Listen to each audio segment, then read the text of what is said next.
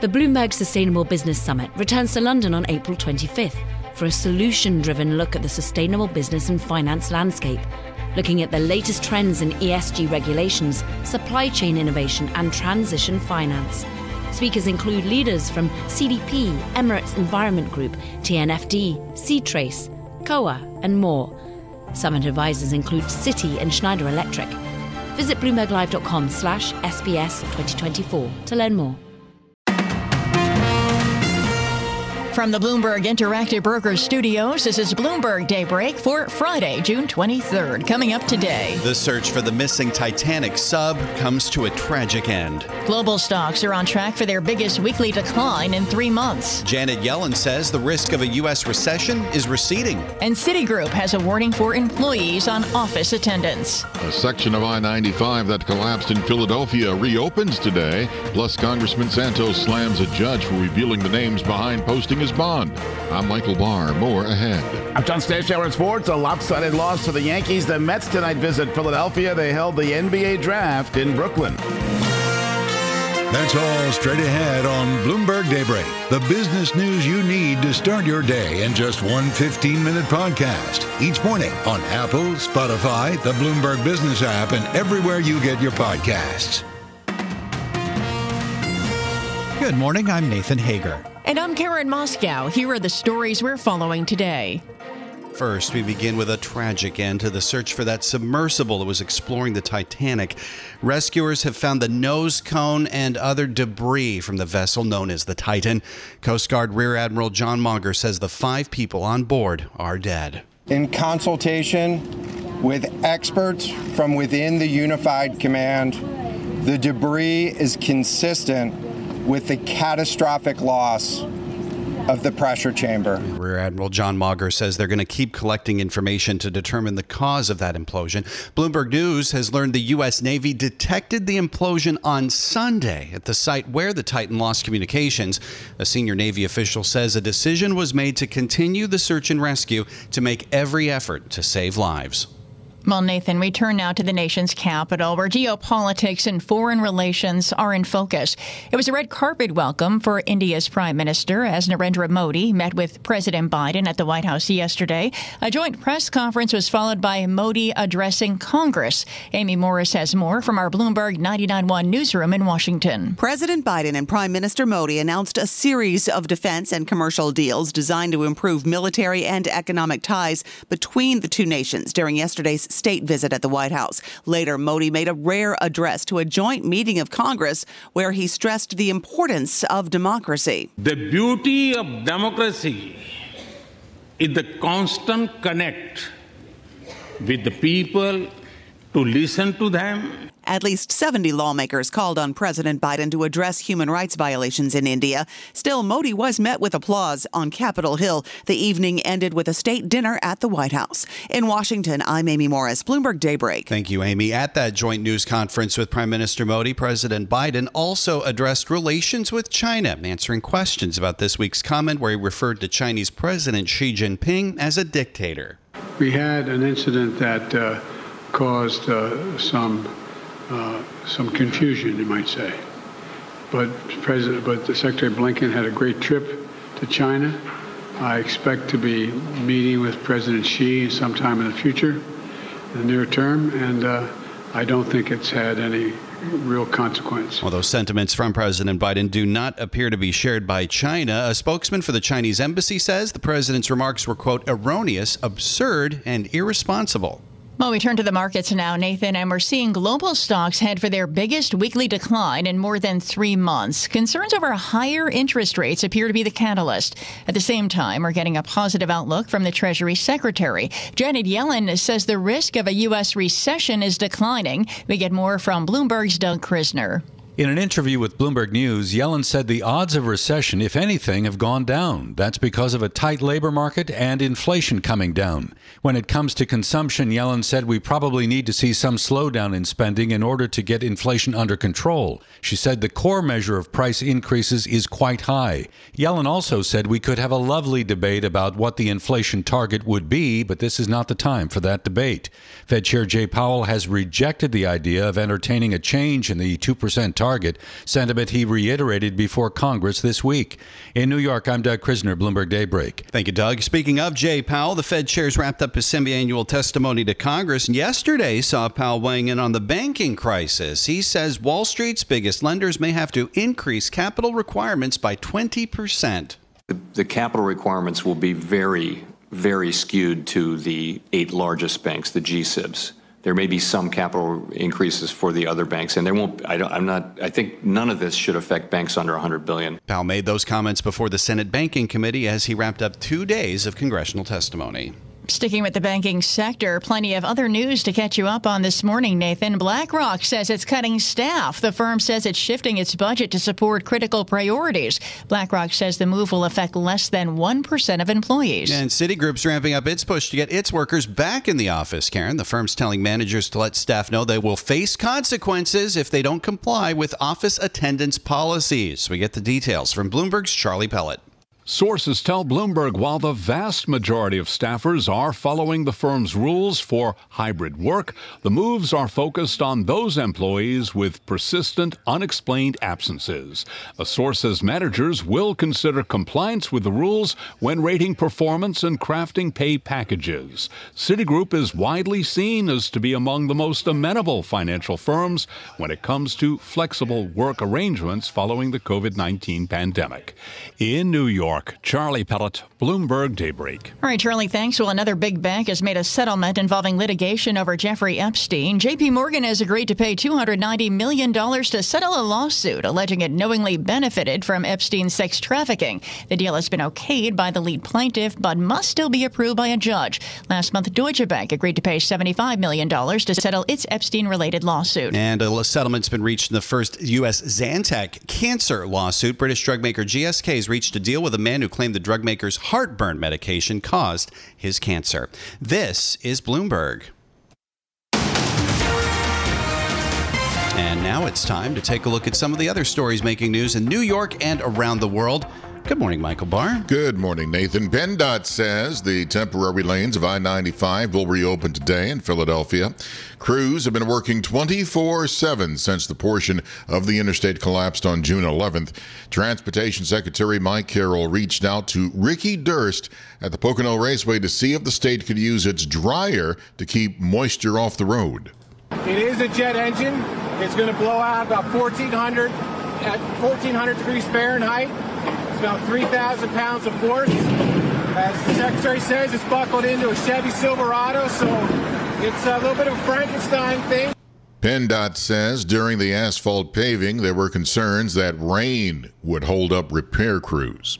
A judge has blocked Wyoming's first in the nation ban on abortion pills before it was set to be implemented July 1st. Several states have banned abortion outright or restricted access to abortion pills. The ruling comes just ahead of the one year anniversary of the Supreme Court essentially overturning Roe v. Wade. Embattled Congressman George Santos is slamming a judge for revealing his father and aunt were the ones who co signed a bail bond to keep him out of jail. My whole thing around keeping the sureties secret was for their safety. Because of the death threats I get, I can handle that. I ran for public office. They did not. They're private citizens. One's a United States postal worker, the other one's a painter. A request granted to unseal court records revealed the Long Island Republican's father and aunt co signed the $500,000 bond that enabled Santos's release as he awaits trial on federal charges of fraud, money laundering, and theft of public funds. Prosecutors in New Mexico filed a new charge against the armorer on the set of the movie Rust. Hannah Gutierrez Reed is now accused of evidence tampering related to narcotics in connection with the fatal shooting of cinematographer Halyna Hutchins. The FDA is doubling down on banning e cigarettes. It's warning store owners to stop selling fruit and candy flavored vapes saying they pose a danger to young people. Global news 24 hours a day, powered by more than 2,700 journalists and analysts in over 120 countries. I'm Michael Barr, and this is Bloomberg. Nathan. All right, Michael, thank you. Time now for the Bloomberg Sports Update with John Stashower. All right, Nathan, the Yankee game pretty much over before the Yanks came to the plate. They were already trailing Seattle 4 0. Mariners then scored twice in each of the next three innings. It was 10 to nothing until an Isiah Kiner-Falefa two run homer, bottom of the ninth. IKF had pitched a perfect top of the ninth. Mariners won 10 to 2 to avoid getting swept. Yankees host Texas tonight. Mets are in Philadelphia. They had good success with the Phils last season and they swept them a few weeks ago, but since that sweep, the Phillies have gone 13 and 4, and the Mets have gone 4 and 13. The Jets back in March acquired veteran safety Chuck Clark from Baltimore. He tore his ACL. In off-season practice, he'll miss the season. Can Victor Wembanyama live up to a tremendous amount of hype? 19 years old from France, 7 foot 4, best NBA prospect since LeBron James.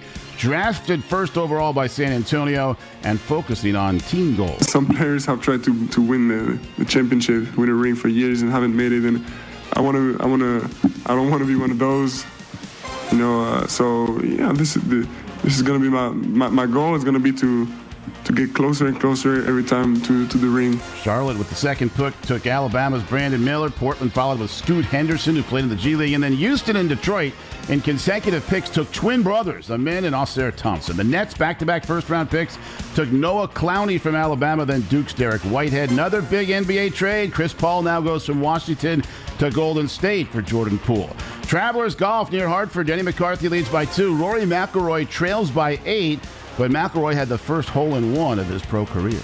John Stashower, Bloomberg Sports. Success is more than a destination. It's a path you take one step at a time. It's dedication, it's fortitude, and it's the work, passion, and grit inside of us that comes before all recognition. That's what Stifel has been doing for over 130 years, and it's why Stifel is one of the fastest growing wealth management firms in the country.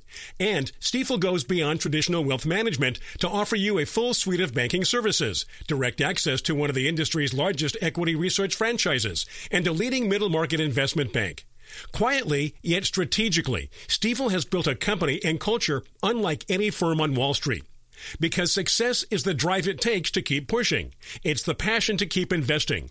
It's the best of each of us made better by the best in all of us. And that is where success meets success. Find a financial advisor at stifel.com. That's S T I F E L.com. Stifel, Nicolaus and Company Incorporated, member SIPC and NYSE. Osage County, Oklahoma is getting a lot of attention right now. It's the setting of Martin Scorsese's latest film, Killers of the Flower Moon. The movie is based on a book about the 1920s Osage murders, when white men poured into Osage County and killed Osage people for their oil wealth. I'm Rachel Adams Heard, the host of Intrust, a podcast from Bloomberg and iHeartMedia.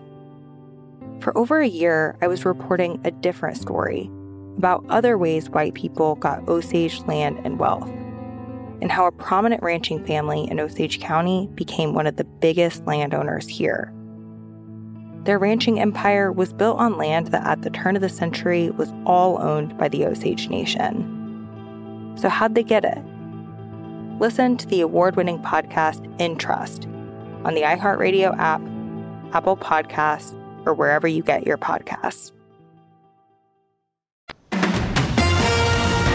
From coast to coast, from New York to San Francisco, Boston to Washington, D.C., nationwide on SiriusXM, the Bloomberg Business app, and Bloomberg.com. This is Bloomberg Daybreak. Good morning. I'm Nathan Hager. With the explosion of ChatGPT over the past year, companies are looking to implement artificial intelligence across their businesses. But what will the future look like with AI in it? OpenAI CEO and co founder Sam Altman joined our Emily Chang at the Bloomberg Technology Summit. They discussed existential questions about AI and what should be done to regulate this powerful technology. Let's listen in to part of that discussion now. There's many ways it could go wrong, but we, we work with powerful technology that can be used in dangerous ways very frequently in the world. Um, and I think we've developed over the decades good safety system practices in many categories. Uh, it's not perfect, and this won't be perfect either. Things will go wrong. Um, but I think we'll be able to mitigate some of the worst scenarios you could imagine. Um, you know, bioterror is like a common example. Cybersecurity is another. There are like many more we could talk about. But the main thing that I feel is important about this technology is that we are on an exponential curve and a relatively steep one. And human intuition for exponential curves is like really bad in general. It clearly was not that important in our evolutionary history.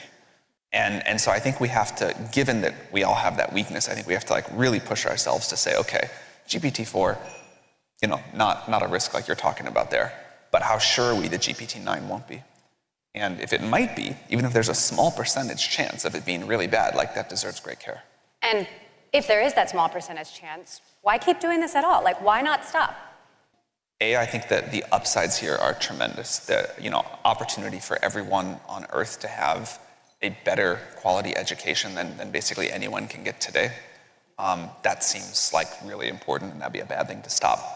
Medical care and what's I think going to happen there, uh, and making that available like truly globally, that's going to be transformative. The scientific progress we're going to see. I'm a, I'm a big believer that like real sustainable improvements in quality of life come from scientific and technological progress, and I think we're to have a lot more of that. So there are all the obvious benefits, and you know, like I think it'd be good to end poverty. Like maybe you think we should stop a technology that can do that. I personally don't, but we got to manage through the risk to get there.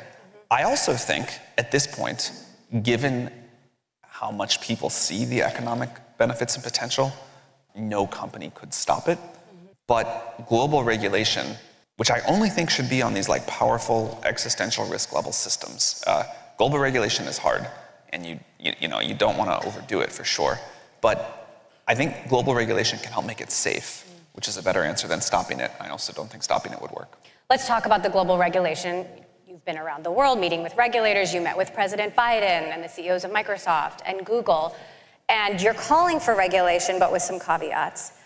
The critics say it sounds like you're saying regulate us, but not really, or that you are calling for regulation in public, but lobbying for something else in private. How would you respond to that?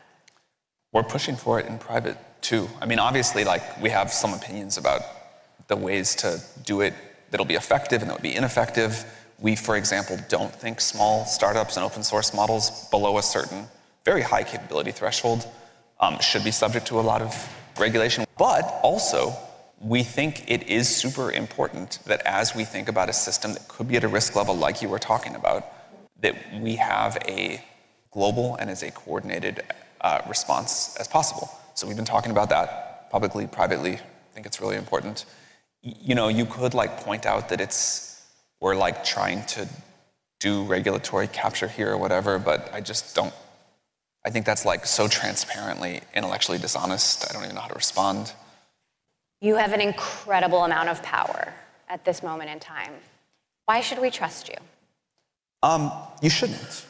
You know me for a long time. Um, public talking, like I'd rather be in the office working. I, I, but I think at this moment in time, like people deserve basically as much time asking questions as they want. And I'm trying to show up and do it. But more to that, like no one person should be trusted here. I don't have super voting shares. I don't want them. The board can fire me. I think that's important. I think the board over time needs to get like democratized to all of humanity. There's many ways that could be implemented. But the reason for our structure and the reason it's so weird is we think this technology, the benefits, the access to it, the governance of it, belongs to humanity as a whole if this really works, it's like quite a powerful technology, and you should not trust one company and certainly not one person. This is Bloomberg Daybreak Today, your morning brief on the stories making news from Wall Street to Washington and beyond. Look for us on your podcast feed at 6 a.m. Eastern each morning on Apple, Spotify, and anywhere else you get your podcasts. You can also listen live each morning starting at 5 a.m. Wall Street time on Bloomberg 1130 in New York, Bloomberg 99.1 in Washington, Bloomberg 1061 in Boston, and Bloomberg 960 in San Francisco.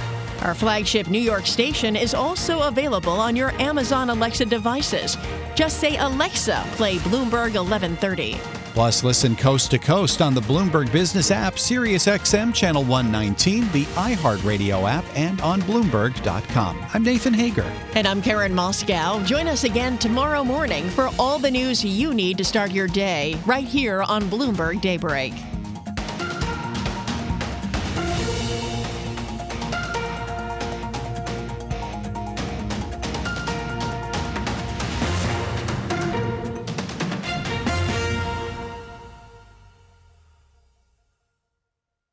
To address our new climate reality, the world needs radical solutions. Collaborate for a greener future at the Bloomberg Green Festival, a groundbreaking celebration of the thinkers, doers, and innovators leading the way. From design and culture to technology, science, and entertainment, hear from inspirational speakers and immerse yourself in climate solutions July 10th through 13th in Seattle. Title sponsor Amazon. Get 20% off using promo code radio20 at bloomberglive.com slash green festival.